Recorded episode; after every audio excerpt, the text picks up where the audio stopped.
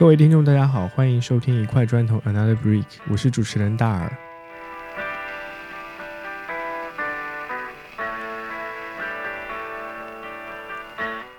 本期节目的嘉宾悟空是我在设计学徒制项目过程中遇到的一位朋友。四年前的冬至，悟空放弃了考研的机会，转而加入到独立教育学者钱志龙老师的学徒制项目中。四年过去了，在考研之外的另外一条道路上，悟空也顺利出师了。在亲身参与了许多创新教育实践后，悟空选择进入公立教育界，继续自己的教育事业。在节目里，悟空分享了前后两次选择他的转变以及背后的思考。我们上次其实是有聊到过，呃，这次可能聊想聊的一个话题是包括呃你的我你的你的三个阶段吧？对，就是一开始的时候可能从呃考研那个阶段开始的。哎，我我我我是想具体聊一聊啊，就是因为上次没有很展开的去聊这段故事。你原来大学的时候是念什么样的专业？然后当时是怎么样计划要去考研的？嗯，是这样，我我大学是在那个厦门大学，我读的是化学专业，然后其实就是很科研的一个专业，然后嗯，我自己其实因为高中的时候很喜欢化学这个学科，然后大学呢就是最后报了化学报化学专业，但是我一直会有一点那个，当时其实原来和我预想中不一样，我原来想学化学，学完之后其实也是想去当一个老师的，然后呢，但是那个时候高中其实。比较傻嘛，不是很懂这些门道什么意思，不知道这个专业它其实是科研项的，没有了解很清楚，就是去报了这个专业。然后报完之后，其实后面呢就发现和自己预想中有些不一样。然后一开始呢会就是硬着头皮，然后去去搞科研的一些这种训练。然后后面慢慢发现自己还是嗯不是特别的擅长和热爱这件事情。包括像我自己也有也有去那个宁德时代那边那个实习过一段时间，然后在那样的。可能未来会面临的一个工作场景中实习一段时间，发现之后我好像不是特别喜欢做科研的后来相关的这个工作。虽然我很喜欢这个专业，喜欢这些知识，但是我觉得我这样工作的话，可能不是我特别热爱的一件事情。然后在这个阶段中的话，我大学时期去西部支教了很多次，做夏令营，这个经历对我来说其实特别重要，因为有就是包括自己参加，还有带队一起去带一些大学生一起去。到那些村里面和小孩在一起的时候，我那种状态是完全不一样，那种完全是废寝忘食的状态。嗯，然后对，就是当时有一次是我们在五一的时候有一个三天的一个短期的夏令营，然后那三天里面加起来的睡眠时间不超过八个小时，但是你自己非常的亢奋，哦，就是那种非常的亢奋，就是因为你觉得我还有很多事儿没做完，我要给那些小孩一个一个去写信，然后有很多话想和他们说，然后就特别特别喜欢他们。然后就是想和他们去建立更深的链接，然后那种感觉虽然当时就是有点，现在想想不太能理解那种状态，嗯，但是确实发生了。然后这种状态就让我真的意识到了，我好像对于和人之间的，尤其是和孩子之间的这种链接感非常的痴迷，然后也特别能够获得成就感，所以才会那样愿意去投入时间精力，然后完全的就是爆肝式的去投入到这件事情里面去。然后从那个之后就慢慢的。就更加意识到了，好像哎，我还还挺挺喜欢教育这件事情嗯，然后呃，也是这样的一个契机，一点点吧，让我就决定了，呃，未来可能想要去转变到教育这个方向，然后来去做这件事情。当然，这个过程中其实说起来很短哈，其实是经历了很长的一个时间的。因为我从最早有这个想法是，就是从那个大二开始，大一开始吧，然后到大三。下学期正式决定那个要考研期间，两年的时间接近，哇，一直会犹豫，因为人其实面对未知是包括我自己，我其实那个时候现在想想哈，就是面对未知，你看一个是我自己这个专业，我其实那个专业还挺好的，要我去好的一些这种的化学企那个企业工作的话，其实是还挺挺吃香的一个一个一个招牌的，对对对，机会很大，对，嗯，对，是一个新的领域没怎么尝试过的，然后呢，又又感觉好像对这些教育的理论啊什么的都不是很懂。所以呢，就会有很大的那种恐惧感。嗯，理解。而这种恐惧感就会让我不知道，哎，要不要做这件事情。嗯，当然后面这个慢慢就是因为一次次的确定，哎，我还是觉得自己要有点勇气，就做自己更喜欢的事情，就选择了我还是去尝试一下去做教育这件事情。然后也是因为那种恐惧感，所以我觉得特别迫切的需要，我觉得我需要成长自己，需要去学习一些专业的东西。所以当时就想着说，我要不去读个研究生吧，嗯，所以就当时报考了那个北京师范大学的这个教育专业，就是然后考研嘛，然后就备考研。但是这个过程我其实我觉得收获挺大的，就是因为考研那个阶段我准备是挺充分的，就前后有将近快一年的时间，然后尤其是除了一些呃应试之外的东西，我看了很多教育相关的书，天天基本上泡在图书馆。那段时间我就是状态很好，然后看了很多就是教育相关的书之后，我发现我自己越来越确定我很喜欢这件事情。然后除此之外，还有另外一种的东西产生了，就是一种使命感的东西出来了。那个我现在还想起来会有点那个热泪盈眶的感觉。哇当时有一次，嗯有一次我就看那个就是呃嗯中国教育史，就是本来我们要考试的一本教材哈，看着看着，因为看到其中有一段故事，就是非常简略的就略过了，就是在那个建国后的一些教育的发展历史就略过了，直接跳到了就是就是改革开放之后的历史了，然后中间有段就空白掉了，我就后当时就很好奇这是什么状况，然后就去查文献、查论文之类的，就特别好奇，然后看完之后就发现自己特别特别的就是心痛那种感觉。啊，因为其实中国的教育发展很很艰难，就是在民国时期，其实有很有还有挺多大家的。你看像那个就是呃唐行之、呃黄炎培先生等等啊，他们都真的陈鹤琴先生等等，他们都有都很厉害。但是到那之后的话，其实呃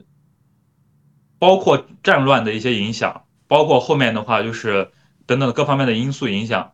然后就是我们的教育发展的很坎坷。然后你看，像一开始也会有那个。我们自己不知道要学什么方式，一开始有，比如有美美式的，就学美国的，后面有学苏联的，等等都有。但是这过程中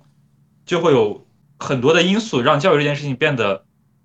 很难发展。然后就突然特别痛心，就是原来我们古代中国古代教育史那么厉害，然后到现在的话，感觉现在好像还距离一些就是西方国家还差的有些距离，就让我觉得好像我们这一辈年轻人是应该为之做点什么东西。嗯，天呐，你你说到的这个事情，其实是我之前在做张桂梅那期节目的时候，也是搜索到了同样的东西。因为我当时觉得，可能研究张桂梅这个问题、这个现象啊，其实很重要的一件事情是研究高考，所以我就去扒拉了中那个高考的一个变革的历史。其实跟你讲的东西非常像，就是可能从呃民国时代，它还是偏英式、美式的那种。每个学校在自主招生，后来慢慢的在民国后期去集中化，然后到了那个呃新中国之后，其实经历了非常大的波折，比如说老三代跟新三代中间断层的那个地方，就是呃我我刚才听你讲起来，教育史的那个课程上可能是寥寥数语带过，但背后是一代人的辛酸，这个感觉特别的强烈，对。嗯，对，这种反差感就我我真的现在想想，其实我不是不是不会埋怨什么东西，因为这是时代局限性。因为你要想在当时那个时代，就是我们还在这个中国那个时候还没有在世界上有一个立身之本，你必须得优先先去发掘能让我们先活下来的，能让我们不被欺负的一些东西，这是很正常的事情，我非常能理解。但是就是同样的，也让我们知道了，就是嗯，在现在我们这个在国力越来越强的时候，就需要有更多人继续让教育这件事情。也能够强盛起来，因为这教育是代表着我们的未来。对，是的。如果不然的话，我们未来的人才会就是跟不上的。所以我觉得这点是特别特别重要的。就像现在最近这些年，也是国家也特别重视教育这件事情，也是所有人都有目有目共睹的一件事情。嗯，对。所以你当时其实已经开始决定去考那个。呃，北师大的教育学专业了。然后在这备考过程中，你的心态发生了什么样的变化？因为我我其实还没有明确说是你是考完之后去钱老师那儿呢，还是考之前就开始有考虑了？这其实是很很很有缘分的一件事情。嗯，我是当时正在正在备考嘛，因为就是考试不是十二月份嘛，然后我在十月份的时候，十一期间参加了一个活动，那个活动是一个就是呃，我原来参加了那个去做支教的那个公益组织叫一 v 青年。然后他们组织了一场论坛，就是做教育的一个论坛，我就去参加那场论坛，就在厦门。然后那场论坛上面就有听到了钱老师的演讲。哦。然后他那个论坛上其实最核心的一个一个点，就是让我去反思考研或者说读研这件事情，它的性价比 是不是值得？因为他就需要去想一件事情，第一，就这件事情它的价值是什么，而它的代价又是什么？会去衡量这件事情是不是又又有比这件事情这种方式更高效的学习方式，这个头一起之后，因为前面其实一直是埋在书里面，其实就是想哎冒着一个目标走，但这个这个这个问题一发起来之后，你会反思你做这件事的意义感，或者说它的这个终极一点的那个那个那个点儿，对不对？啊，对，而且而且特别切你当时的主题，因为你就在准备考研这件事情，然后一直没有想过这事儿，突然之间好像有个振聋发聩的一个一个冲击在你脑子里发生了。是的，是的，那种感觉就是开始就就有点那个游离感嘛，游离感那种状态。我又也去找了一些那个就是北师大的一些学姐，他们去问一下他们读研的那种状态生活，然后他们聊了几个人，然后后面也让我自己有一些迟疑的是，就是我好像一下能看到。我听他们描述，我就能想象得到那种画面感，就是我未来三年，嗯，这个第一年得好好上课，第二年做课题，第三年准备毕业论文，等等这样的一个过程。然后之后到一个学校里面，哎，去当个老师啥的，这样的一个过程，好像让我有点就一眼看到头了，是有这样的感觉，很明显啊，对吧？对，他很清楚，非常的清晰，你每年做什么都很清楚。然后同样的，就是它的结果也是很清楚的。那这个其实对我来说，我觉得好像我还不满足于此。嗯，因为我感觉我想做的事情很大，我的立的志向志向其实很大，因为那种使命感很强烈，我就特别希望说，能够给就是中国的教育找到一些破局的道路。虽然可能这那时候感觉现在现在想可能有点自不量力哈，这个愿啊，但是确实是我当时就是这么想的，就是觉得我想做的事情很大，我真的很想让就是教育这件事情变得更好，中国的教育变得更好，更多的孩子能受益于此。所以，但我觉得就是那种接受到的那种就是。研究生的教育好像不完全能够满足我的期待，嗯，然后另外一个巧合又来了，正好是那个时候钱钟老师他呃几年的独立学者，然后访学差不多告一段落了，然后 准备要招学徒了，嗯，看到那招学徒的帖子之后，哎，那一下就真的是会有那种心动的感觉了，就一下子心跳开始加速了，哎，然后嗯嗯。就是我开始想，哎，是不是可能新的一个可能？对，对我我我刚想说，这周末好像刚好是考研考试，每次到十二月，今天今天和明天，对对对，今天跟明天，所以刚好是几年之前，你在这个时间节点上放弃了考研的道路，开始申请做。钱志龙老师的这个学徒这个项目，哎，我这点我可可以请你可能展开性的介绍一下这个项目的一些背景，然后可能可以跟观众朋友、听众朋友们介介嗯介绍一下钱志龙老师的这样子一个情况。好的，好的啊，我师傅真的，我还其实真的还挺崇拜他的，因为他很厉害，但是他是。嗯，他是在上海那个南洋模范中学呃毕业，然后保送到北大，嗯，然后呢又是到美国读了两个硕士和一个教育学的博士，就是南加州大学的教育学博士。对，其实学历光环可以说已经拉满的一个人。是的，是的，拿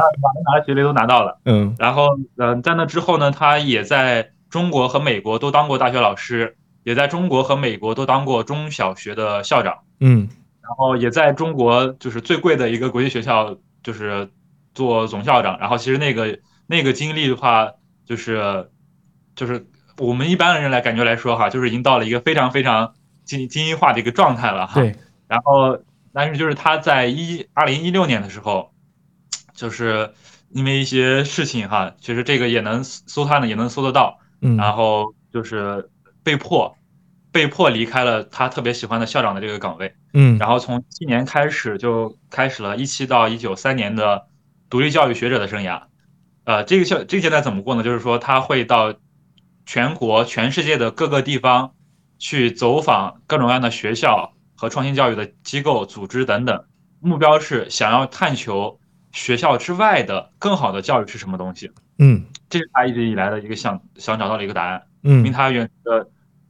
他在学校待了那么多年，但是发现好像学校越来越难以培养出真正有创造力的人才。就想在学校之外去找找那样的答案，所以他三年之间走了非常非常多几十个国家，是三百多个学校，嗯，然后其实这个阅历非常广，嗯，然后就是在呃我遇到他的时候，就是他正好那个时候刚从德国回来，然后呃也和国内的一家当时叫百年职校的一个呃就是公益职业学校，然后有合作一些，之后准备会到百年之校来做他们的督学。然后那个阶段也，嗯，也他他的一个想法是说，希望说，就是也越来越意识到说那种就是未来的那种不确定感哈，然后就希望说，呃，能够找一些人，一方面是有一个这样的一个亲密的一个关系，有个师徒的小团队，嗯，第二呢，希望说他把自己的，呃，这些年关于教育的一些，嗯，所思所想吧，能够传承下去，包括他对于教育的这种热忱、这种志向能够传承下去。所以呢，当时就在公众号里面发布了一篇就是要招两个学徒的这样的一个帖子，嗯然后也想去用这种方式去探索一种新的师生关系和新的学习的方式。然后像我们自己在报名这个学徒的阶段的那个所谓的选拔方式哈，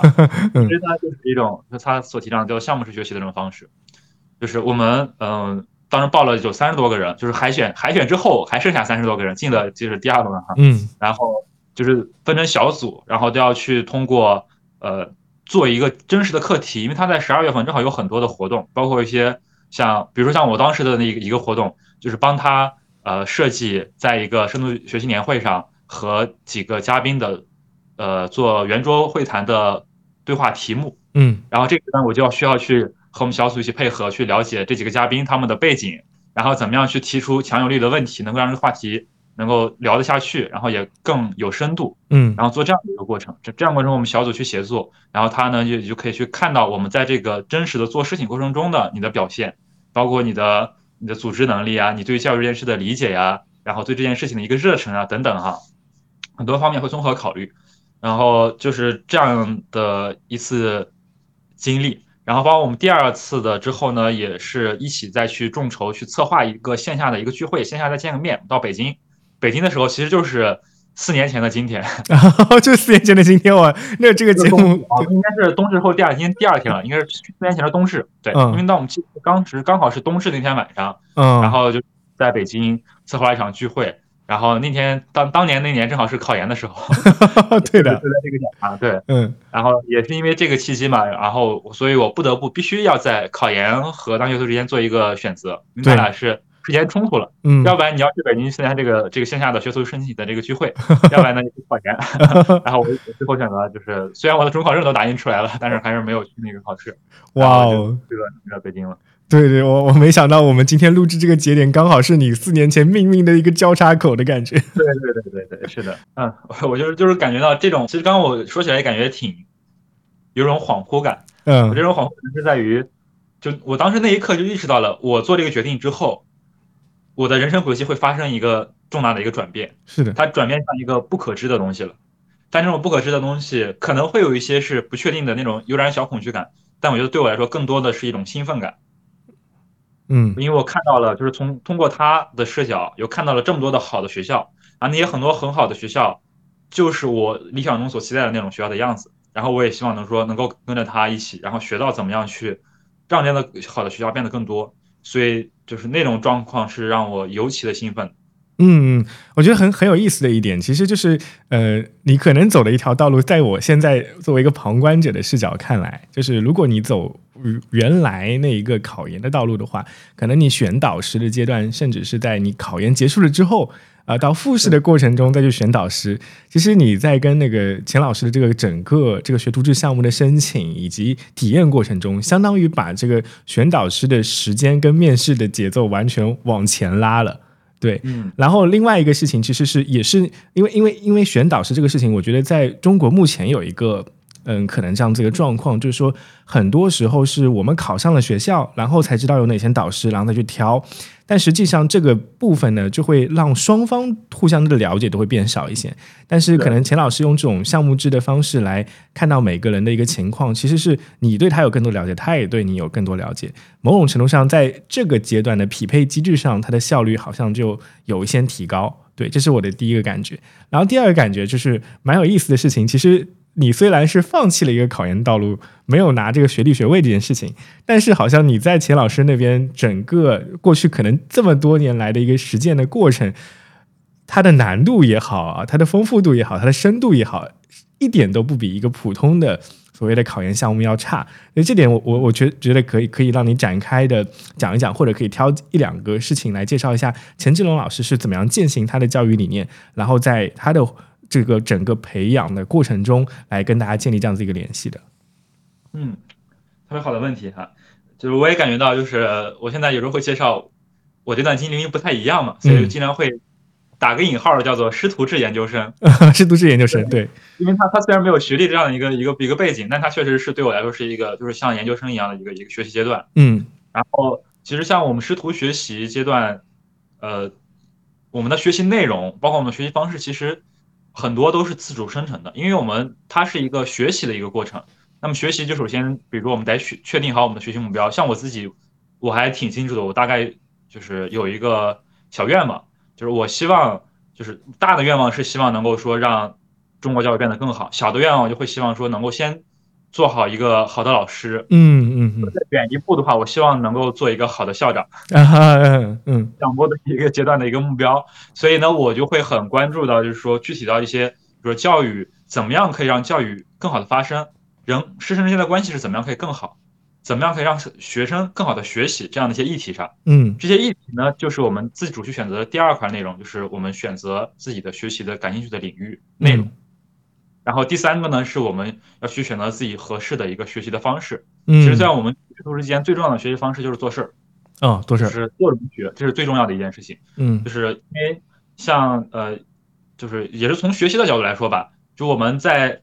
呃，实践动手实践的过程中的学习的效率是要比看书本的东西要来的高得多的。是，刚才更高的是你把这些你的经验再传授给其他人，教学相长，这样它的效率会更高。嗯，学代，对，这样就是叫，也是所谓的叫费曼学习法嘛。对，然后我们的教学相长。然后像我们在呃，举一个例子，我们在那个刚刚开始当学徒的时候，那个时候正好因为那个就是师傅他在百年之校做督学，然后刚好就是二零年年初疫情来了。哦，所以呢，本来是呃准备要到那个学校里面去的，然后结果就去不成了。然后呢，但是同步来的第二个挑战就来了，当时提倡要就是所谓的那个停课不停学嘛，所以我们要开始线上教学。但是其实对于一个他们学校来说的话，嗯，对于线上教学这件事其实是很懵的，因为他们老师相对就是平均年龄稍微会相对大一点，但对于线上这些新媒体的工具啊都不是很熟悉，然后线上怎么玩都不是很熟悉。那我们就要做的什么？我们就是先。开始比他们早一周，先开始线上线上教学啊，就是摸索呗。我们自己也没干过，但是就是先一点一点去尝试，然后怎么样去做线上教学，然后线上呢和大家一起学生去互动，等等去试这个经验。然后每天备课，然后一起上完课之后，然后再去复盘。其实复盘的时间比备课和那个 上课时间加起来还多，经常就是就可能是呃。上完一节课之后备课得一到两个小时，嗯啊不是复盘得一到两个小时的时间，因为这个过程其实是我们去作为学徒理解教育和学习成长最快的一个方式。因为你刚刚上完一堂课之后，你最能清楚，哎这节课里面什么地方做的好，什么地方做的不好。然后这时候包括我们其他的学徒那个伙伴，还有我们那个钱老师，他也都会直接的去点出，哎你这个地方，哎可能就是有点那个不太合适。等等，怎么样能够让学生更好？其实像包括有一句话是让我印象很深刻哈，就是当时我自己因为原来有段时间去做绘本，还就是挺喜欢这个事儿的，然后就很洋洋得意的去给学生上一本课哈，嗯，然后感觉自己很厉害，然后其实那种那堂课之后被被被师傅臭骂了一顿，为什么呢？嗯，就他讲了一句话让我现在印象特别特别深刻，叫做一个好的老师不是让学生觉得这个老师很厉害。啊，而是要让学生觉得他自己很厉害啊！哎，这个感觉就让我一下子就有点那种动物的感觉了，当头一棒就是把我就是敲醒了，就是因为当老师特别容易去沉迷于觉得自己很厉害，就会想要去展示自己的对对是的是的是的，见自己的我有多么多多么的学术渊博等等，嗯，但其实这种展现就会剥夺了学生他自己发展的一个空间，对，然后我讲的多了，那代表学生就讲的少了。所以呢，那之后就越来越去意识到这件事情，去调整我的课堂上，可能更多的我就是做一个穿针引线的一个人，嗯，然后把这个平台给学生，让他们去讲，然后让他们有空间去施展，他们去实践，这样的话就会让这个关系发生了一个转变。所以在那之后，就是一段时间，又有一堂我自己也也印象很深，又特别满意的一节课，一节课。那节课呢是大概是这样哈，就是那节课里面我自己其实讲的部分很少，但是我在课前做了很多工作。包括我们那节课，我们线上活动要有一个开始之前有一个破冰游戏，我们会找几个同学报名，想要参带领带领破冰游戏的，你来，然后你先去做准备，然后我来会来课下支持你，帮你迭代，帮你反馈，哎，这个游戏可以怎么变得更好玩，怎么带大家一起来，然后课上，哎，他来那个带领一个游戏，然后另外一个同学呢，呃，帮忙来放音乐，然后这这个同学呢，他来组织小组讨论，然后这个同学他最后来做一个就是组织让我们集体来那个交流收尾。然后我在其中只是说他学生他有一些东西他没有说的不够完完全的，我再帮他补充一下，或者适当的去做一些嗯点就是拔高一点或者点拨一下这样的一个工作。那节课其实我讲话的时间很少，但是那堂课我特别特别的喜欢，因为他真的把这堂课越来越多的教给了学生，这种感觉我觉得是特别特别重要的，因为他们自己是这种代表了，就是我是相信这些学生他们是有能力做好这件事情的。原来我自己在做，我是因为我顶上说我不相信，我觉得哎这个破冰游戏我来带才能带得好，他们带不行，就是原来那种心理的预期的假设。但实际上并不是这样的，我们需要打破这种这种的对学生的不相信，然后去让他去尝试，哪怕第一次做的没那么好也没关系，就他正是需要这种在一次次的这种迭代和试错中才能变得更好。就像我自己一样，我也是第一次课我上的很糟，慢慢的我需要一一点一点去迭代，我也才能上的更好。这个过程是老师不能帮你的，你必须得自己一遍一遍的，就是得摸索才能试错才能做出来的东西。然后这个呢，就是也是对我的现在教育观念。影响很大的一个一件事情，嗯，就是真正的相信学生，然后才能赋能学生，让他去做他自己喜欢的事情，让他觉得他自己很厉害。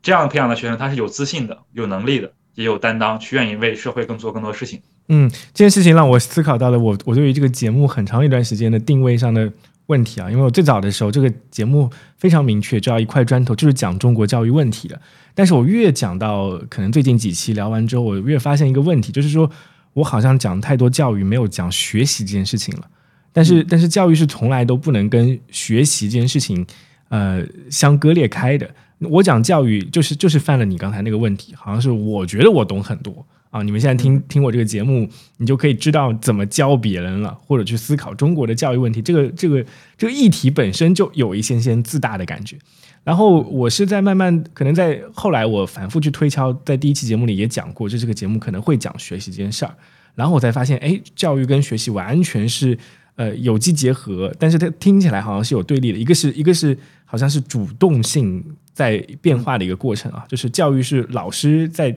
想要教给别人，就是有一种填鸭式的那个背后的这样子一个意味。学习学习这件事情好像是学生在主动这件事情。对，所以这两个者的一个区别很大，其实跟你刚才讲到那个底层逻辑是很匹配的，就是我们到底怎么把一个教育者的思路跟一个学习者的思路思路之间搭起那个桥梁，这个这个事情，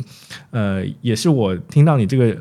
那个过程之后很大的一个感触，好像这学徒学徒制这件事情非常导向的方式，就是往从教育这件事情导向了那个呃学习这件事情，对，嗯。对，但是呃，我我会延伸一下问这样子一个问题，那好像听起来，在整个活动，在整个学习的过程中，课业的过程中，钱志龙老师给到了大家非常多的空间去自主的学习。那你觉得他的教育的那个那个样子一个方式是什么样的呢？好像听起来他好像就在边上做一个督导者，好像更偏向于这样子一个呃引路，或者说是不要让你们走出一个边界的感觉。我想一想，我刚才也在想这个问题哈，我觉得他其实很多时候身份。也一直在变，嗯，比如说哈，就是比如我们在一起在讨论课程的时候，他有的时候会有点像一个就是导师那种状态状状态，就是会有一些点评点拨，帮你去就是找到那个更合适的一个教育的边界在哪里，这是第一种状态。然后还有一种状态，我觉得他自己，嗯，是一个就是在言传身教，嗯，有老师方法的一个状态，就是他自己也很。践行了终生学习这件事情。嗯，你看他现在也是那个四四四十四十六四十快七八岁了一个人了。嗯，他依然一直在跟着我们这些所谓的年轻人哈，在学习怎么用这些线上工具。现在他这些就是我们一些线上协作工具啊，玩的可溜了。等等，然后他就是他年他心态真的很年轻。嗯，他比我甚至我觉得他他比我们都还要敢去尝试一些新的东西。嗯，然后。这种状态其实我觉得特别特别的重要，就是他自己在示范着我在学习，然后他的学习方式也是做中学。这个不会的，我去搜一搜查一查，然后和其他的人去交流一下，然后去学习。这点是一个示范引领作用。还有一点就是他的，嗯，这是一些可能学习方面的事情，还有一些他是他的一种，我觉得是有点像这种师道传承的东西。这个也是我自己特别重要的一件事情。他真的对教育这件事情非常非常的热爱，特别的。有赤子之心，他会对很多的教育方面的，或者是其他的社会方面不公平的事情，敢说真话，敢于发声，嗯就是像一个非常典型的，我觉得就是这种真正叫当代的知识分子，他是有担当的，他敢于去为这些弱势群体去发声。然后很多人其实会选择我就当一个漠视者、旁观者，让他去想要去去说这件事情。然后对于一些关于孩子的一些东西遭受的一些问题，他会尤其的愤怒，然后讲到能感受到他真的对于孩子们的热爱，然后那种呃发自内心的那种善良的那种状况。嗯，举一个小的例子哈，就是嗯，这个是我当时就我们正好有一次做活动的时候，然后那次活动呢，就是本来是给老大大人们做做的一个培训活动、体验活动，然后现场正好有一些小孩儿吧，然后呢就把小小孩说，哎，你们要不要也参与到这个环节里面去啊？然后小孩们他们自己可以动手去做一个呃船，然后呢可以来作为我们其中一个环节的展示的东西。然后呢，因为那个那个孩小孩坐船嘛，他们其实就两三个人，然后做的其实不是很成型，然后也比较简陋啊。后面呢，就是当时这样说我我看着也着急啊，然后要帮他们一把吧，然后就去去帮他们一起来弄。但是呢，其实这个过程中呢，就发现有一些东西是就是会有些过界的。嗯，就我们一旦去把成人的思想带上去之后，和孩子的东西就完全不一样了。它就是变成了一个孩子。因为要为了让这群大人开心，要做出一个好看的作品，而这个这个作品是得符合大人审美的一个作品。嗯，其实他们在这个过程中就有点不那么开心了。然后他们最，他们后面说他们最开心的时候就是其中有一个那个往里面倒积木，本来是要一块块，我让他们说我们看要不要把它铺平啊，一块一块的铺的这过程中，他们实在铺的不耐烦了，最后来不及时间了，就把那个所有的积木块直接咵倒上去的一个过程，对他们来说非常非常的解压。那为什么需要解压呢？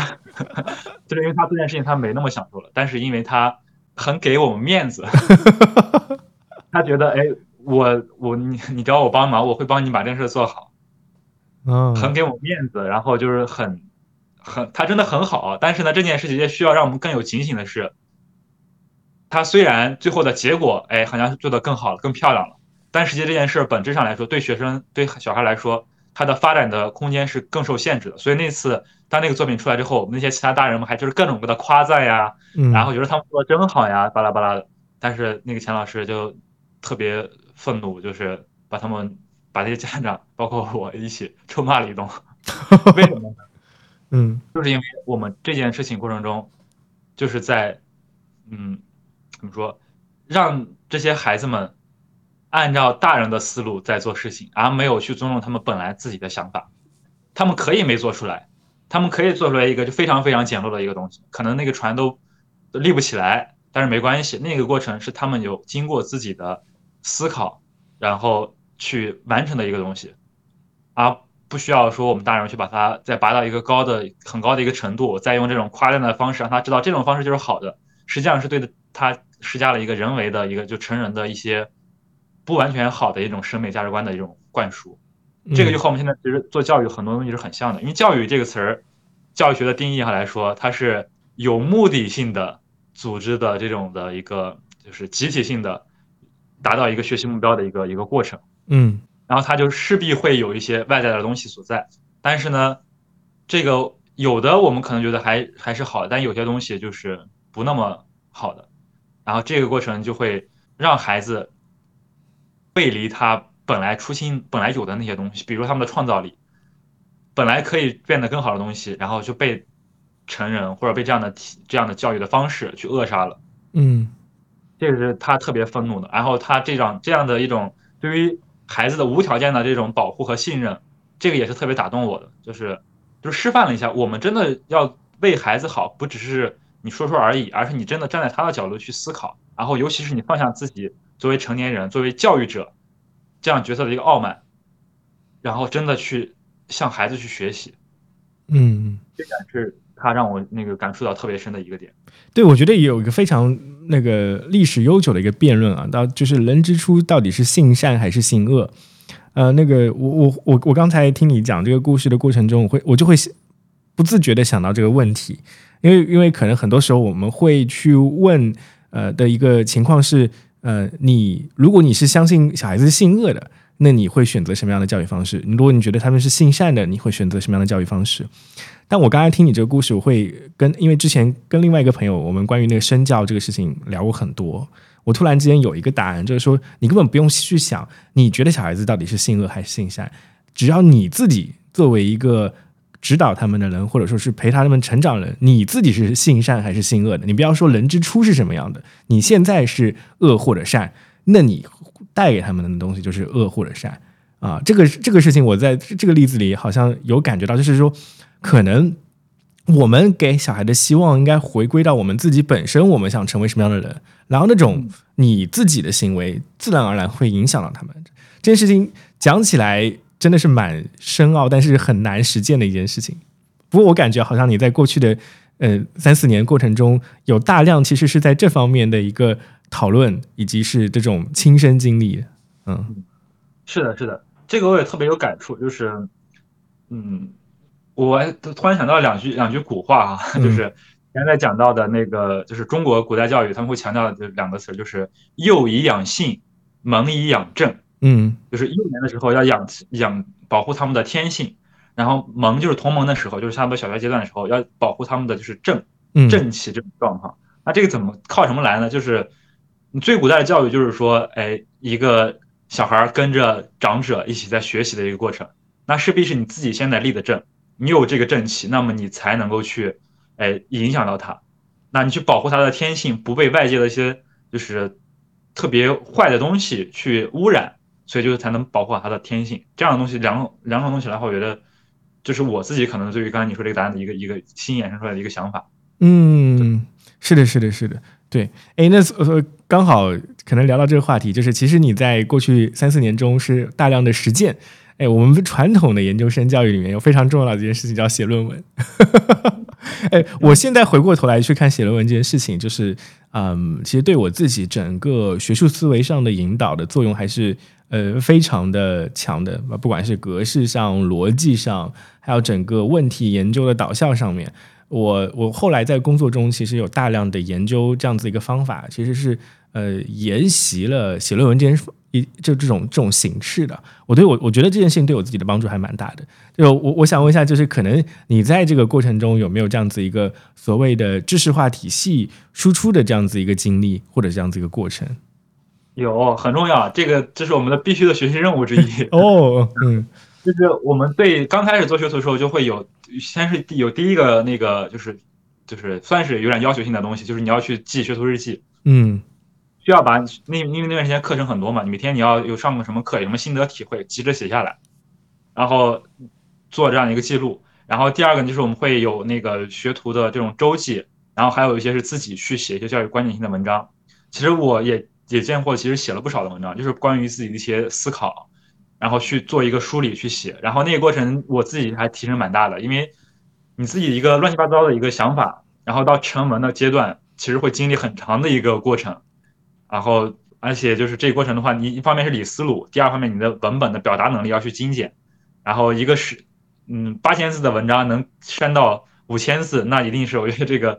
就会变得更好一些，是对读者的一种尊重吧。不然他读那么长东西也是浪费他的时间，这个没有必要。然后我其实还没还没有发的一篇文章哈，我就是最近也是刚写了一篇，就是算是总结我就是之前的几年的一个教育的一个成长，以及说。嗯，现在这几年，以及到现在为什么要选择做下一阶段，整个一个做了一个梳理。前面其实每基本上每每年都会有一篇大的这样的一个文章，然后间间断的有一些小的一些那个关联性的文章，嗯，也都会有写作。但是这个过程呢，好像就不完全像是那种终结性的，只有一篇论文的这种事情了。然后没有把它想要那么那么那么那么郑重，嗯，但是也会有做一些这种写作性的练习，包括还有一点很重要的东西是。就是类似像我们这样的对话，我发生了很多这样的对话。就是我们在呃，包括从很跟师傅学习也好，后面有做自己的那个创业 on school 也好，有很重要重要的一个学习方式是共学小组，就这样的呃六到八个人一个小组，然后围绕一个话题一起去讨论，然后这个过程其实就是自己在输出，你要去讲自己的观点，然后讲自己的经历，然后这个过程其实是让自己又反刍了一下那个你的你的想法的一个过程。嗯，每讲一遍就更锤炼的更好一些了。嗯，对对对，这个事情非常重要。我自己也经常回望我过去十几年来，我觉得非常重要的一个节点，就是我决定要输出这件事情，就是开始要对话，开始要对外讲自己的想法。就是我那个我之前在语文那个节目里有讲过，就很多人其实到过了二十二岁毕业之后，就再也没有输出了。啊，就是因为过去有作业让你强制性的输出，但是之后的工作好像不太需要你有这种系统性的一个输出的方式。我爸是经常提醒我说要写东西，写东西，就是这个东西都是要练习的一个过程。对，哦，那我看起来这个其实整个秦志龙老师这个项目还是非常完整的，去践行了他很多的教育理念上的一个东西，而且真的好像质量非常的高。对，嗯，对，因为像我们刚才除了一些学习性的东西之外。我们我觉得特别重要一点，还就是我们一起有做创业这件事情。嗯嗯嗯。二零二零年的下半年开始啊，我们就一起就是创办了一个组织，叫 OnSchool 的一个组织。嗯。然后这个呢，呃，我们现在的定位叫做就是呃一个强调自就是终身学习的一个共学社区。嗯。所以这个其实前后很波折啊，这个故事讲的话就非常非常长了。但是前后其实做这件事情差不多前后做了三年。嗯。然后。创业这件事情，它就是会锻炼非常非常的全面。比如说你要去思考一个组织是什么，怎么样去发展，然后怎么样去赚钱，然后怎么样去宣传，怎么样去再去招生，怎么样去把这个你的课程做品质做好，把社群运营做好，然后等等的品牌呀，巴拉巴拉各种各种方面。然后我觉得我还挺好的一件事情，我基本上把各个的，就是呃，就是。可以参与的部分都体验过了，轮岗一下培那个管培生轮岗了 一段时间，都都做过了。因为也是那个师傅的要求是说，你可能这些呢做这个比较多的话，那你这块也可以去尝试一下。因为你都体验过之后，你更清楚自己哪块做的好，哪块做的不是那么的好，或者哪块你更有天赋一些，嗯，你可以多去尝试一遍。然后做完之后呢，你可能更能呃多方面的去全方位的成长。因为如果只是一方面的去，比如单纯的去做一个什么。某一方面的那个机械性的工作的话，你就变成一个工具人了。那其实这种的话就不是他所期待的，他是期待的说我们能够去这过程中多方面的提高自己的能力，然后也更清楚自己想做什么事情。嗯，因为呃，对他对于我们这个项目来说，它毕竟还是一个学徒项目。那既然是学徒，那你也得出师啊，对不对？不能就是你总总要有一些能够自己去独当一面的这个能力。那有这个这样的一个能力的话，你势必需要在各个方面都要去尝试，然后。独立的能够完成去做一个项目，所以我觉得我自己嗯也回回望起来也挺开心的一件事情。可能像从我呃三年多前的时候，那个时候还真的挺嫩的，呃就是勉强跟着打打酱油还行。但是到到去年到今年之后，就是完全可以独立的挑头做做成一个大项目，嗯，然后这样的一个过程是对我自信心的帮助其实很大，嗯，就是我知道了我通过。自己努力学习，然后不断的改进，我可以将一样我原来完全不懂、不擅长的事情，到现在我可以做好，而且我觉得做的还挺出色的一个状况。然后这个过程中就能够让自己有种胜任感，这种胜任感就是让我现在觉得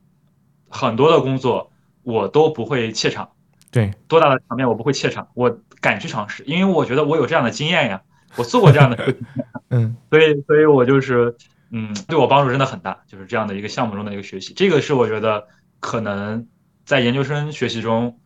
非常难体验到的一点。对，就是你能够去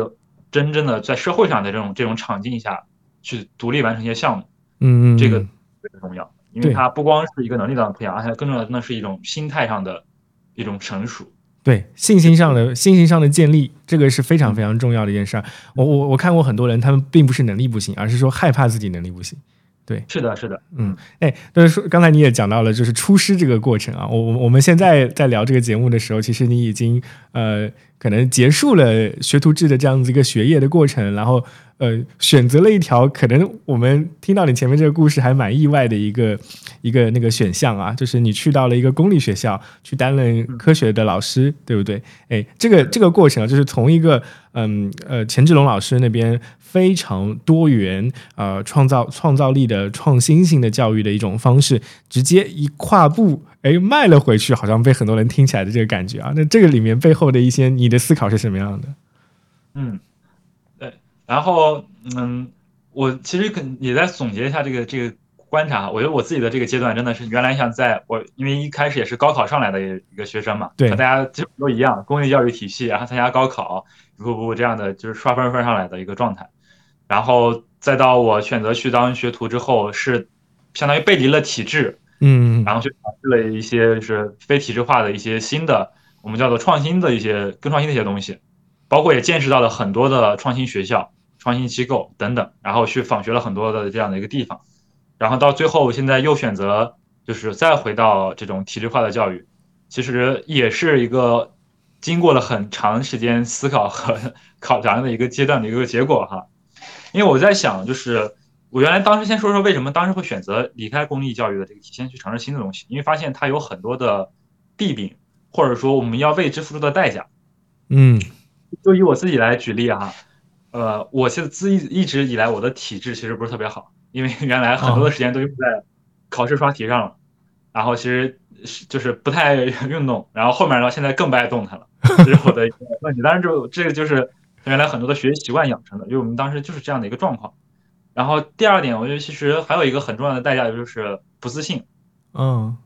这点是我这几年我觉得收获很大，因为原来觉得一直没有做好的一件事情。虽然可能说成绩看起来很好，但是实际上在很多的，就是就是生活经历方面没有经历过，所以呢就会呃对于一些未知的领域就感觉到很很不自信。然后呢，因为它是比较以成绩为导向的东西，所以你除了这一块考试我比较自信之外，其他的很多东西都不是很自信。嗯会有这样的一个比较偏的一种状态，因为它的价值观相对而言是比较单一的一个一个一个状况。呃，这个呢，呃，也是当然是有它的历史因素的，但是客观的现状就是会有很多的这样的社会的声音，会倡导说我们要哎要读读好书，然后你要拿更多的学历，然后考更多的分儿，这是原来的公立教育下会经常倡导这样的一种一种观念。然后当时可能不觉得什么，但是现在回头看的话，它确实会让我们就是在一些比如说合作性的东西上就有很多的牺牲，嗯不太能够去愿意去有创造性的东西去发生了，更喜欢按部就班的，我们要为了这这个这些目标的这些题目去做，哎，直接还奔着它就走了，但是不太愿意去往开去发散，做一些无用的事情，变得更加的功利化了。这是我觉得原来的可能会有一些一个一点弊病吧。当然，这个嗯，就是他让我去想的一个点是，我怎么样去让它变得更好。嗯因为这个它真的是有历史的一个限制性所在的，所以呢，我那个阶段就是想说，哎，原来我已经比较熟悉了公立的这样的一个状态了，那我也想去看看，那么非公立的状态，或者说这种学校之外的，他们还有什么新的方式？其实像我在接触了那个钱老师之后，呃，举一个例子哈，就像很出名的一个叫探月学院，嗯，探月学院对它，当时是打破了我对学校想象的一个地方。我还我第一次知道学校还可以这样，就他们可以学生自己选择自己做喜欢做的事情，去做项目啊等等巴拉巴拉，可以做很多嗯这种就觉得很理想化很那种那种状态的事情，然后去接触这样的一些新的教育教育的方式。这个我觉得是嗯、确实是现在也不管是公立学校也好，还是那个民办教育也好，都在做提倡的东西，就是我们的教学方式是需要改进的。教育理念上来说，可能自古以来它的大方向是不会太变的，基本上都是一些像比如说因材施教呀，然后做中学这些理念，其实很早都已经有了，但是在具体的教学方法上，也是能够有一些就是现在的一些进行一些调整和演变的，是更适合当代这个生活环境的一种一种方式的。然后包括我就推特别推崇就是项目式学习，然后也自己在这几年的过程中也尝试了很多，然后觉得它其实就是一种可以很有效的补充我们现在公立学校的这个学习方式的一种缺憾的一部分的东西。嗯因为公立学校它有很多，比如说它的知识性学习，这个是很特别好的，但它缺少了一些是综合性的一个体现，它比较都是比较单科性的状态，但是比较少这种综合性的东西，这是它现在就是会缺乏的一些东西。嗯然后呢，嗯，还有一个就是我们对于学历的一个崇拜，这件事情也是 有很大的代价的，因为现在的学历通货膨胀越来越严重了，通货膨胀严重，有目共睹，这个就不用太多说了。嗯。就是就是好像现在已经不是一个研究生都不好意思说话了一样的这种状态，嗯然后但是实际上又是遍遍地都是研究生的这种状态，然后实际上它的这个含金量，所谓的含金量也也开始越来越让人难以信服了。嗯然后所以当时那个阶段就去想去找到一些真的是我觉得更好的能够让人学习的这种方式，因为我不太敢去就是说说教育这件事情，因为它真的有很多方面的影影响因素和历史的局限性，然后不能一味的去批评它啊，但我们去想去做的是，我想去找一些出路，比如说怎样的方式可以去补全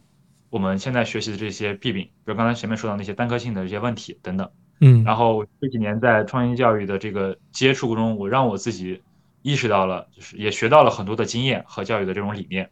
让我找到了一些方法，然后那么我觉得就是，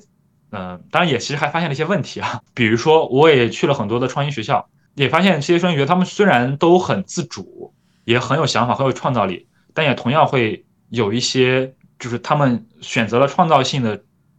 这样的一个价值之后所带来的一些小的一些。小代价，嗯嗯，也是我的可能有点偏颇的观察，不能代表所有，但是我确实有观察到会有部分的这样的一些呃所谓的创新学校或者国际学校，就是精英化现现现状现在是比较严重的。是的，是的，是的，对，就是简单来说就是还是很精致利己。然后这个呢，虽然有些公立的这个学校也有，私立学校也有，但是很多就会让人觉得好像还是缺了些什么东西，因为他特别注重自我的成长，特别注重你自己的创造力的发展。那么就会有一些牺牲的是，你怎么样去和别人的这个一起协作，或者说一种集体的一种意识。对，嗯，这个点上会有些有所这个牺牲，它毕竟是一个平衡轮嘛，就是这块点满了，那块就毕竟稍微少点了一点，会这样的一个问题。然后这个就会嗯让我觉得好像它还挺重要的，尤其对我来说，我觉得它是很重要的一件事情，因为我其实特别热爱这个国家。但我觉得如果一些人，呃，你只是在去想追求个人的成长，但是没有想着说。有这样的一个成长之后，能够去为我们生活和生长这个这个环境、这个社会环境做一些事情的时候，那会觉得有点有点寒心，嗯，就像就像我们叫叫培养出白眼狼一样那种感觉，嗯，就会有点有点难过哈那种状态。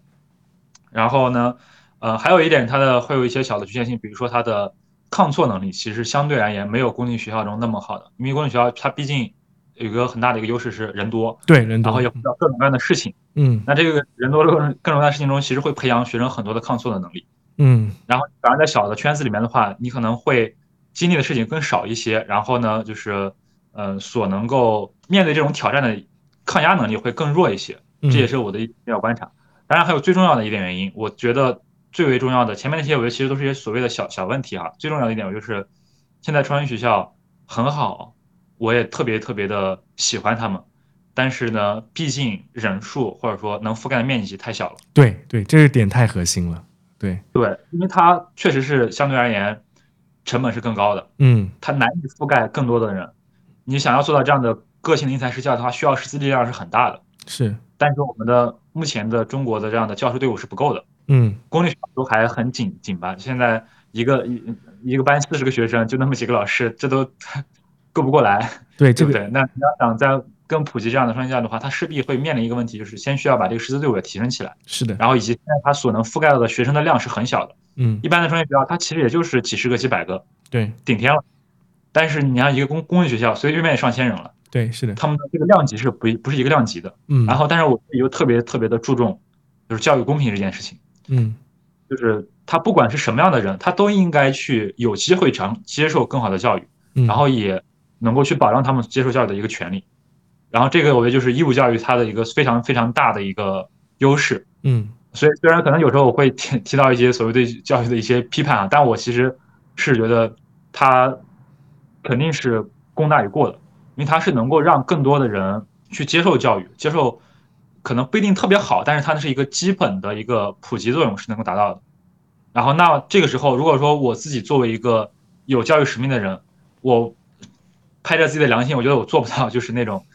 就是我感觉好像就是有有学到一些经验之后，背离了继续去去走那种精英化的这种范畴的这种，就我自己的个人的这个我的习惯或者说我的理念来说，我就会很单纯的就很看重人数这个点。嗯嗯嗯，觉得让更多的人就这么一个指标，让更多的人接受好的教育，这点非常重要。嗯。对，就是我自己可能比较偏执的一个点哈。对，这个是我当时我我记得我们之前聊的时候，我也跟你说过我我自己在这方面的一个隐忧，就确实他们小而美特别好，但是我在过去一年时间对他们的观察，就我非常希望这件事情能复制化，但呃嗯，因为各种当代或者是历史的遗遗留问题也好，它的复制是现在来说是受受阻的。呃，不是，是的，有某种程度上，甚至不是他们不想复制，而是说这个时代的背景下，他们很难以复制。但是我我觉得我们要，我我自己跟你这点理念上是特别契合的，就是说，反而是要帮助到更多的人，而不是说放在少数人身上，因为现在。呃，我我我我我能感觉到，呃，教育内卷化在过去二十年来，就是很多人，我甚至听说啊，就是他们感觉，其实中国的教育质量有某些地方是在呃下降的，它不是说所有的地方，但是某些是地方是在下降的，所以就是反而是要可能着力在公立教育上的变革上面。对我我，如果你说到这个最核心的问题是能够。我们的道路是否能够普及到更多人群？是否建立在教育公平这个基础上？我就非常理解你这样子一个选择了。对，嗯嗯。但那那那说说起来，就是你现在已经上次我们聊，可能说是已经工作了一个季度的时间了。那这样子一个一个季度，在一个公立学校里的一个体验，有哪些事情让你觉得，哎，好像还蛮特别的，跟你原来想象的公立学校有点不一样？嗯嗯。这个也是我自己，就是到了学校之后刷新的一些认知啊。其实因为我本来对公立学校的期待其实挺低的，嗯，你可能一直以来听到的批判的声音太多了，是啊，所以呢，所以呢，就是就是就是期待没有很高，然后但是就觉得这件事情它极其重要，意义巨大，然后就是让人必须，我觉得我我自己想要去为之能够去做一些事情，然后但是其实到时候发现，其实我还是太自傲了，嗯，把自己想的太大了，其实。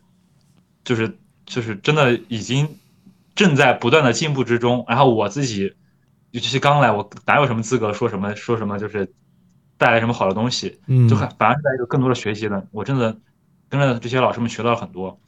包括其实上一堂课，他时间很有限，然后怎么样去高效组织课堂，这些老教授们真的很厉害。啊，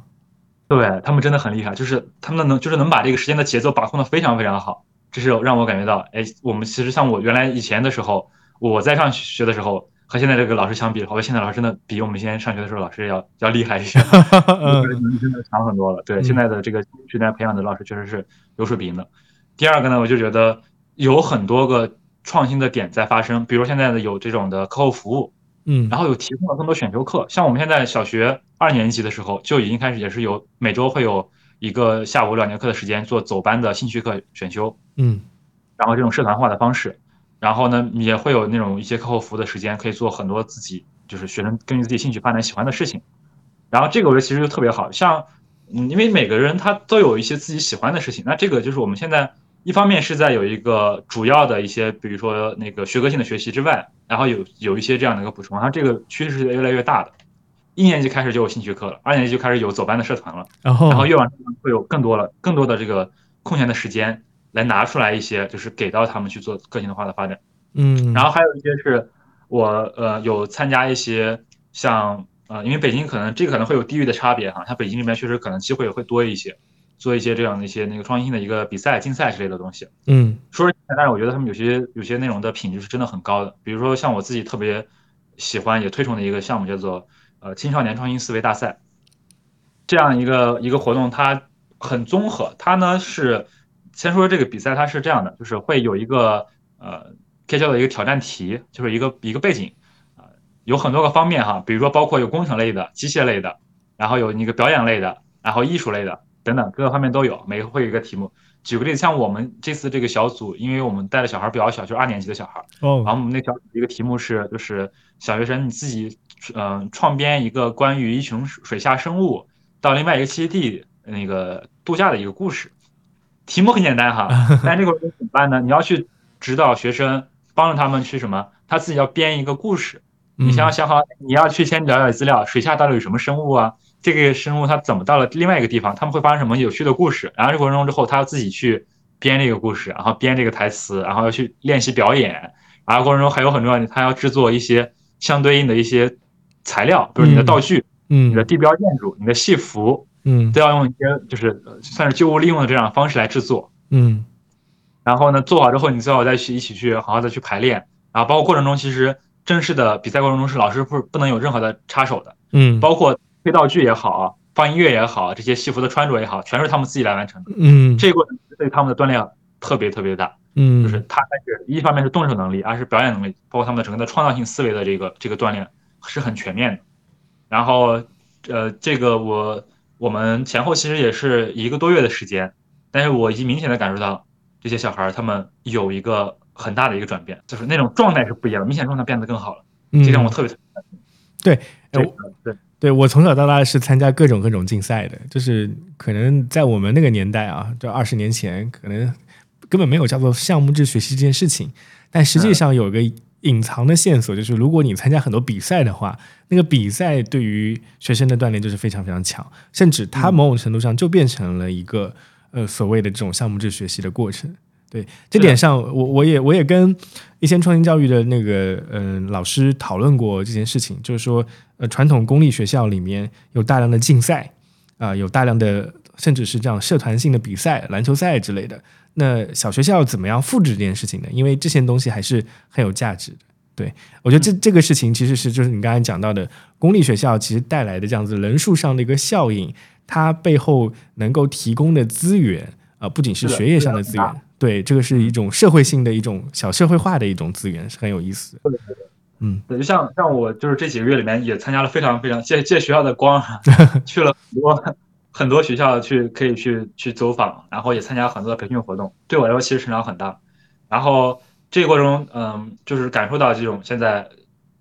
政府的支持的力度是很强的，然后有政府的支持之后，你有很多事情可以去开展。嗯你有很多就是你至少比如说像我们你要自己办学校的话，你不用担心这个招生的问题，都是现在划片区的嘛。嗯，对吧？划片区招学生，你只要只要想好怎么去带好他们就行了，不需要去考虑招生的问题，然后也不用去想怎么样去赚钱的问题。哦，这两个大头解决掉之后，像我们原来是在这种企业工作过之后的话，你会把你的很多的心理压力都解除掉，嗯因为不用不用顾及你的生命线了。这两个都是生命线呀！如果你要在自己这个企业工作的话，这是你招你招不来人的话，招不来学生的话，你你就没了，你没得没得没得饭吃了。对，但是在这样的话，它有这样一个非常大的一个天然的优势，所以你会更大的更多的精力，就是更多的放在了教学上，嗯，然后更好的去提升你的这个教学能力。然后还有一个哈，也是我刚到学校的时候，那次我让我读的，哎，有用的点在那种方法，就是现在咱们国家推行的新课标，嗯我觉得真的是是很不错，就它特别的推崇核心素养的一个培养。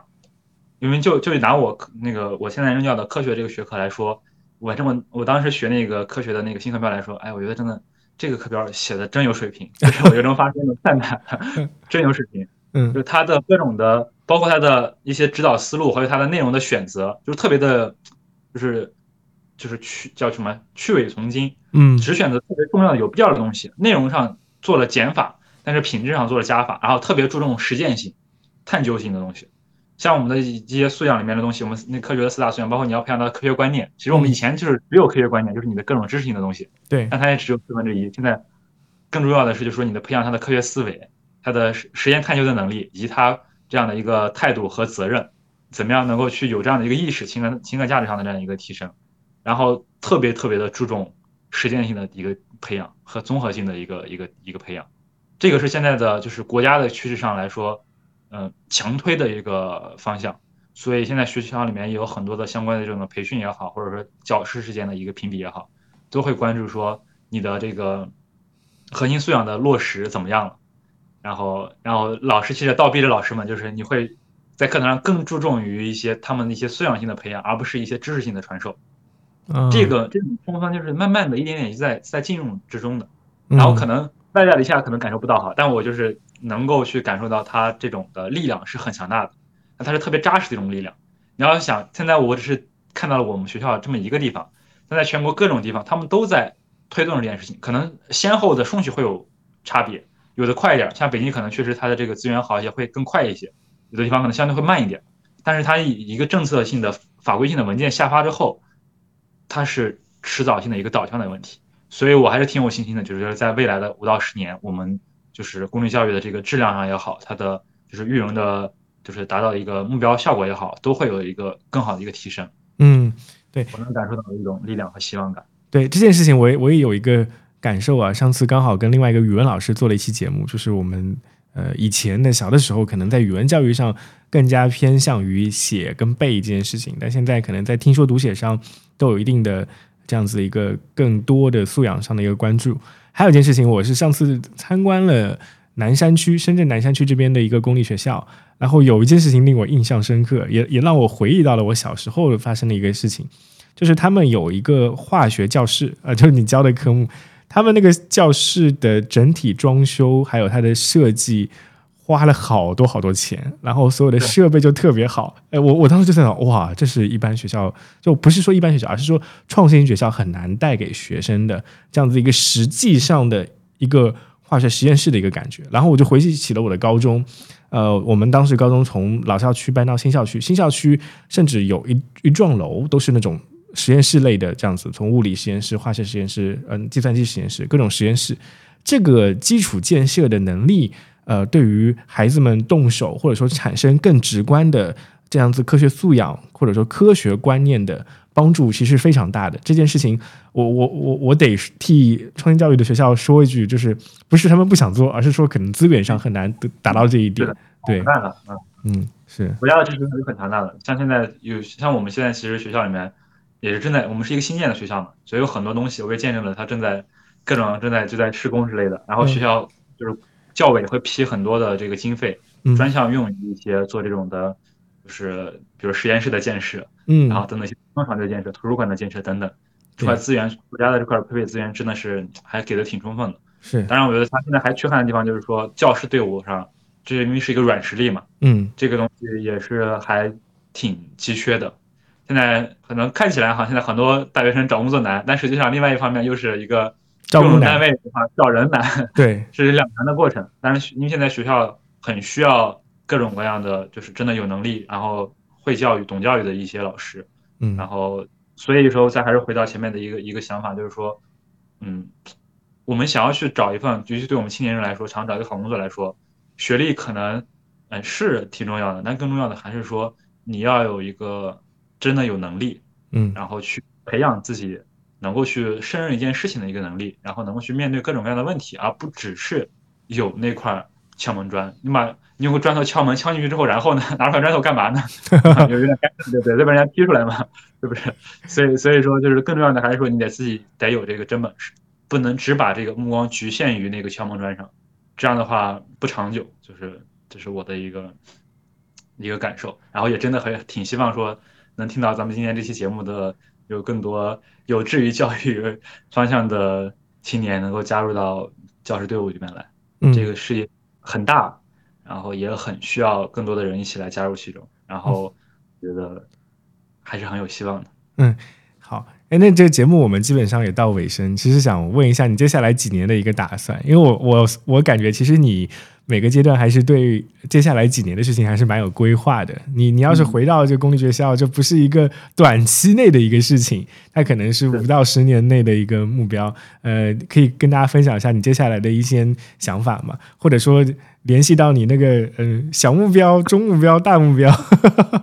老师、校长，还有那个改变中国教育这样子一个这样的一个历程，你你可以想想看，这呃分享一下你接下来的一些计划吗？嗯，好的，好的。我觉得是每个阶段好像还是有一个明确的一个成长的一个核心的问题啊。是，比如说像我在上一个上一阶段跟着钱老师学习的阶段的话，我觉得特别重要的点是，我的目标是了解什么是好的教育。嗯，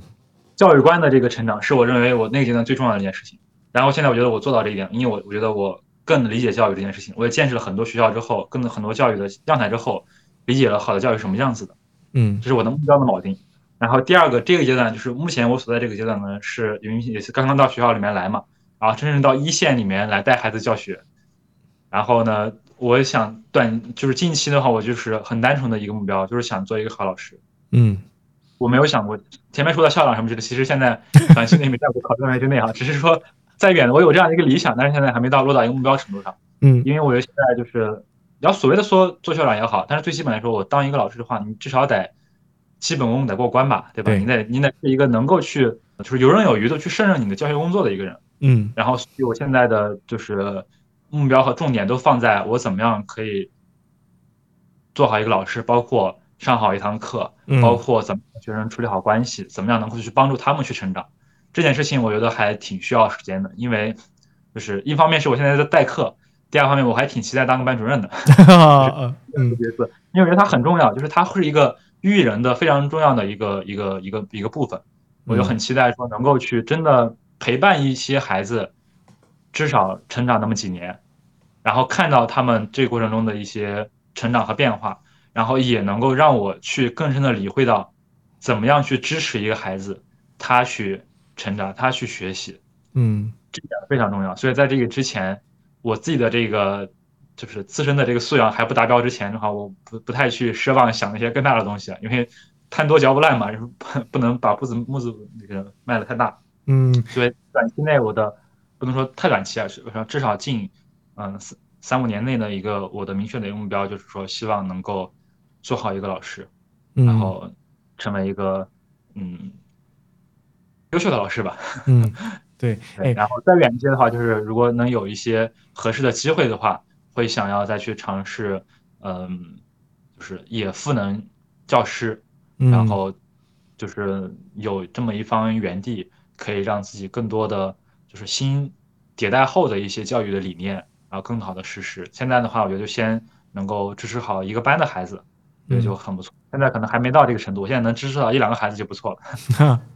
哎，一点一点来吧。对对，一点一点来。那个我我是又想起一件事情，就是说我之前有好几个当老师的朋友们。嗯，很多老师可能会经历这样子一个过程，就是我觉得，呃，就像你可能会面临另外一个选择一样，就是当一个老师发展到一定阶段之后，他有一个选择是，我我到底要不要去做更好的一个教学老师，还是说可能在这个阶段我去转向一个管理岗位，这两个的挑战又是完全不一样的。我我当我当时那位朋友，他就是呃，可能被学校任命去做了一些管理工作之后。他有大量的管理方面的问题来找我，因为我是学管理学的，所以 我就会跟他讲，OK，从管理学的角度上，你可能更关注的是什么？那个维度上的事情已经跟教学维度上的事情有点点不一样了。但我我我稍微会觉得，更好的管理的基础就是你对于教学理念上更加呃深刻的一个理解。所以我觉得，可能下一次我们再邀请你回来的时候，就会。或者我想问到你这个另外一个抉择一个节点是当一个更好的老师，还是当一个学校或者是教务系统的一个管理者，这是两条不同的方向。对对，现在还没到那时候呢，现在我也不知道这个 答案。对对对嘛，他就只能是走到了那一步才会知道那一步你想要选择的方向是什么样的。对，就像原来去考研的时候，我只有遇到了那一刻选择之后，我才能开始内心纠葛，才会选择这个选择。嗯，然后现在我在就是跟着钱老师。到出师的时候，我才开始去选择我下一步可能怎么走，因为没到那个阶段之前，就是太多的想，其实也会分散自己的精力。是 是。然后不如今天做好自己本来应该做的事情，然后到那个阶段，自然会有一些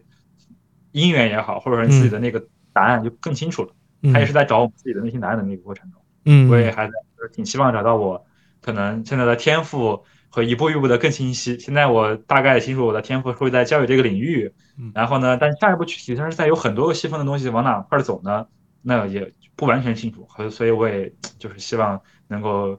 更快的探索清楚我自己，然后也让自己更快的成长起来。也特别期待说之后和你在对谈的时候有一个新的阶段的一个理解和认识。嗯，好好。那今天今天非常感谢那个悟空可以接受我们的采访。啊，我们可以聊蛮多有趣的关于悟空过去几年来的一个成长经历，非常感谢，哎，拜拜，好，拜拜，拜拜，拜拜，开心。